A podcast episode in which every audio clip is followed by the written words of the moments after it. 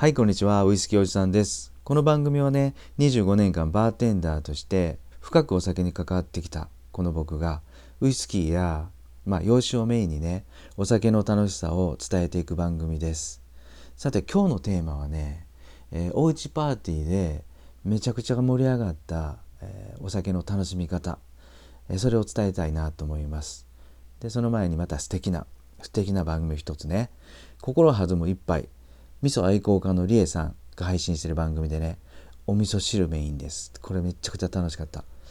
味噌汁好きが今あるもので工夫して楽しみをモットーに、お味噌汁を簡単に美味しく作るコツをお届け。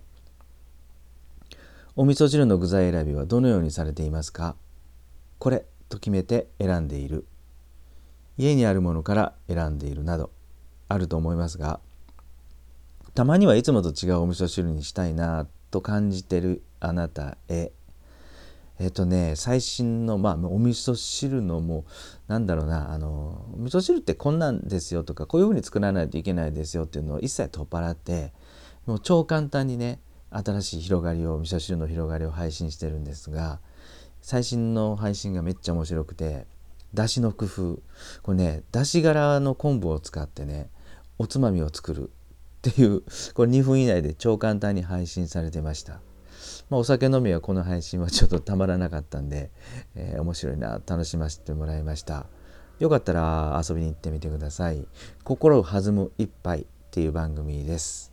さて、えー、今日のテーマがですね昨日ね、えー、おうちパーティーに誘われたんですよ。まあ、おうちパーティーっていうかねご近所さんが、まあ、お父さんが朝から、釣りに行っててちょっと美味しそうな魚が釣れたんでよかったら食べに来てって連絡が入ったんですね夕方。で僕、まあ、全然あの招かれるのを想定してなかったんで何の準備もしてなかったんですがまあせっかくなんでね、あのそこの招いてくれたご家族のお母さんがちょっと誕生日が近いっていうことで、まあ、誕生日カクテルでも作ろうかなと。そう思ってその日の誕生日カクテルを調べて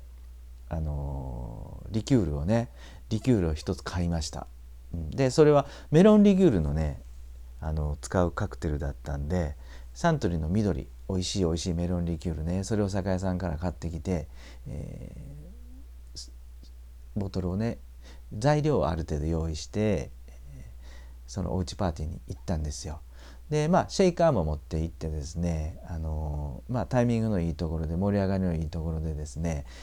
せっかくなんで誕生日カクテル作りますよって言ったらわあすごいやっぱり喜んでくれてねあの作りはしたんですけど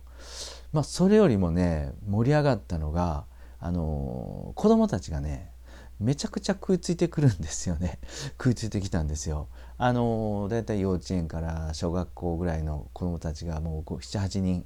そのうちに集まってたんですけどそれまではもうゲームで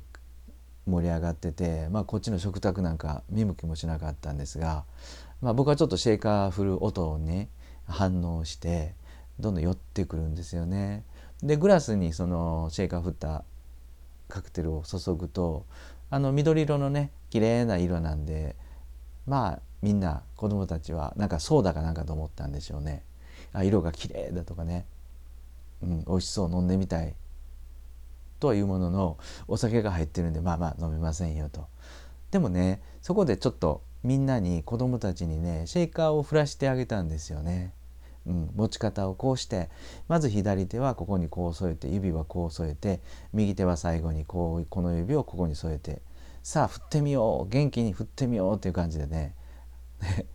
そしたらあの子供たち行列ができてあのめちゃくちゃ盛り上がりました。これねあの皆さんも是非やってほしいんですが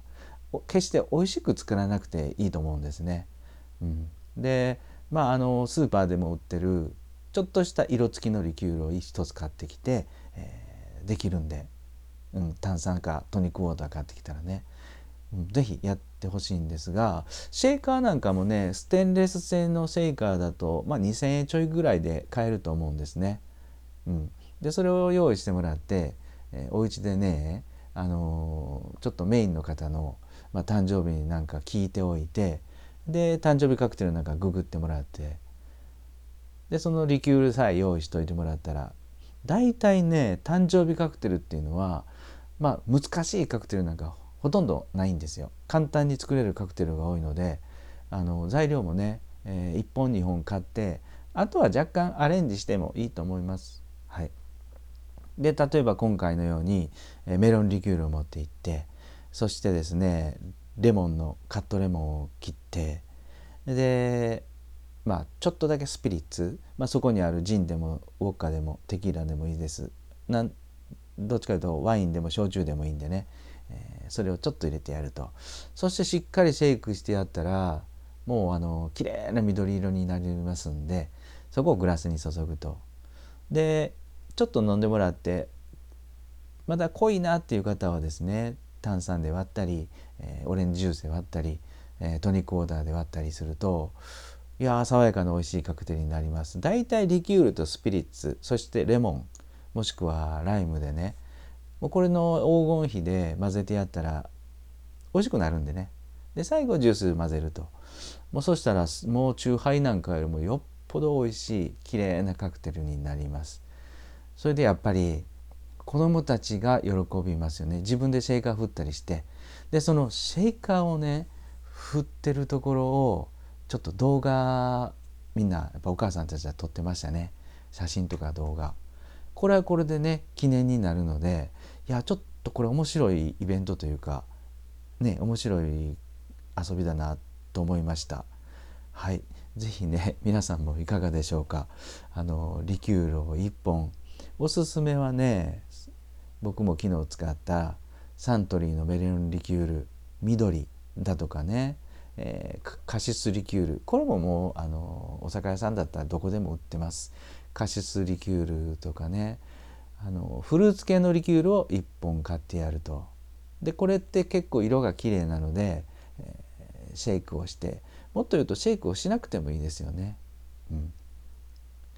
であのまあ、相手の誕生日がこうですよね誕生カクテルってこんなんですよというふうに作ってあげたりですね、まあ、子どもたちのたくさんいるところなんかは、まあ、シェイカーを買って、うん、あのみんなで振ってみみたいな話をしてですね、え、作ってあげるとまあまあ全然美味しいとかクオリティは高くなくてもですね、まあ、盛り上がること必至間違いないと思いました。はいよかったらやってみてください。まあ昨日日曜の昼下がりとか夕方はそんなこんなで盛り上がってやっぱりカクテルって洋酒も含めてまだまだ全然、あの盛り上がるなと。でもっと言うとまあチューハイばっかり飲んでる方もねカクテルちょっと作ってみるとこれだけ盛り上がるんだな再認識しました。はい、いかがだったでしょうか？今日も最後まで聞いていただいてどうもどうもありがとうございました。ではね、バイビー。